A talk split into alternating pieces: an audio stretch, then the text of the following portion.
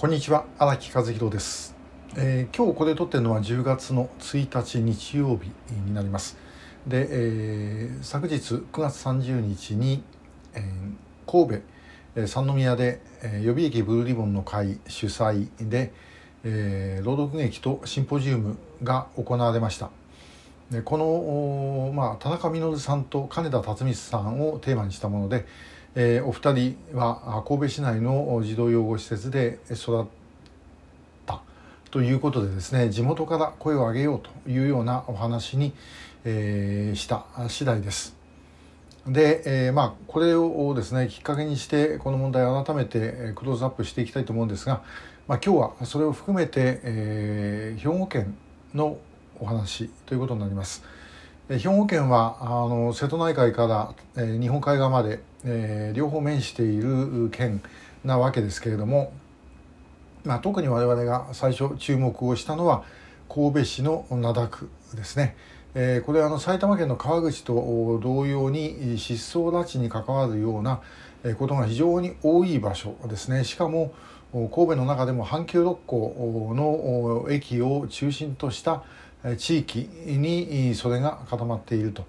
これは有本恵子さんもそうですしそれから田中稔さん金田辰巳さんのおられた養護学校もそうですし秋田美也さんのいなくなったところとかですね加藤さゆりさんのご自宅とかあまあもう本当にいろんなものがあります。それから、田中稔さん 金田辰巳さんを拉致をした、えーまああのー、北朝鮮の工作機関のですね、えー、主要メンバーの一人の家もこの近くにあったということでですね、えー、まあ、あの非常に怪しい地域ではあります。でただもちろんこの神戸だけではありません。あのこちらから西の方へ、えー、行きましてあの加古川とかですね、えー、そちらの方でも萩本さんとか、えー、失踪している方で非常に怪しいと思われる方ございますしでまた、あの日本海側もですね、えー、豊岡の周辺とかあのやはりいろんなことが起きてるんではないかなというふうに推測される場所があるんですね。えー、秋田美也さんの失踪した場所は神戸の灘区、えー、松陰女子大の、まあ、出たところ校門があの一応最後の目撃をされた場所で、まあ、その後夜1回電話かかってるんですけどもその翌日、えー、カバンと靴がですね発見されたのはあの日本海側の竹野浜というところです。で、え、まあ、これも本人は言ってないはずです。で別のところから連れ出されたんだろうと思いますけれどもやはりあのそういう工作機関が動けるようなものがあるということなんだろうと思います。で、えー、前に鳥取県のところで言いましたけど鳥取県って西部地域にですねいろんな事件が集中するんですね。で、えーまあ、あのもちろん鳥取などの東部の地域にないということはもう言えないんですけどもこう数としては少なくなる。でその後がこの隣は兵庫県の丹波地方ということになります。そこでまた増えているという、まあ、ちょっと波があるんですけども、まあ、その波の一つではないだろうかと思います。で、まあ、あの兵庫県えー、というのはですねこれはもうある意味何かの理由で在日の総連系の、まあ、大きな拠点であろうともちろんあの在日の居住者もたくさんいます。で、えー、たくさんいるということはその人たちの中に紛れ込んで、えー、工作の基盤を作るということがあの可能だということなんですねやりやすいということなんだろうと思います。で あのまああの時々何でもかんでも在日悪いっていう人がいますけどもそんなことはないわけで、えー、大体の人はもう普通に生活をしてるわけですね普通の、まあ、市民として生活をしていると。でただしその本人が悪意を持っているかどうかは別として、えー、北朝鮮に行った親族のいる家族というのはもう人質です。えー、要はその身を保証してほしかったらば協力しろということがいくらでも言えるわけですね。で北朝鮮というのはもともと在日して全く信用してません。えー、だからこそ金正恩の母親コ・ヨンヒだって名前が出てこないわけですね。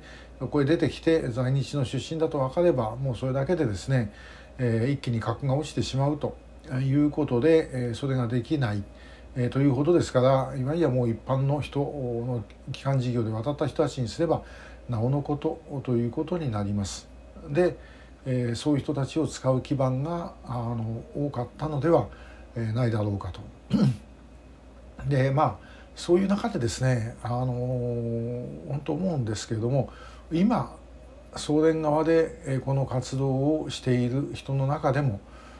決して、えー、もう確信犯もう絶対にこれが正しいんだと、えー、祖国のために尽くすんだとか言ってやってる人の数というのはおそらくそんなにないと思います。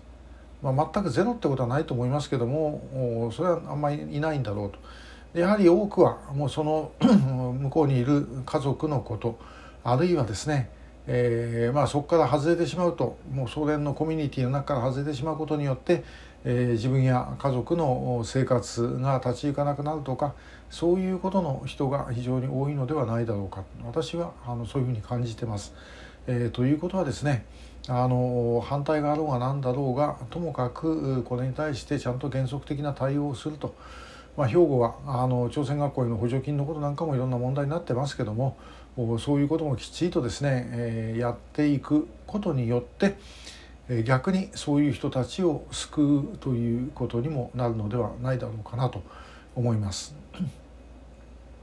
あの兵庫でいなくなった方のうちで綾部の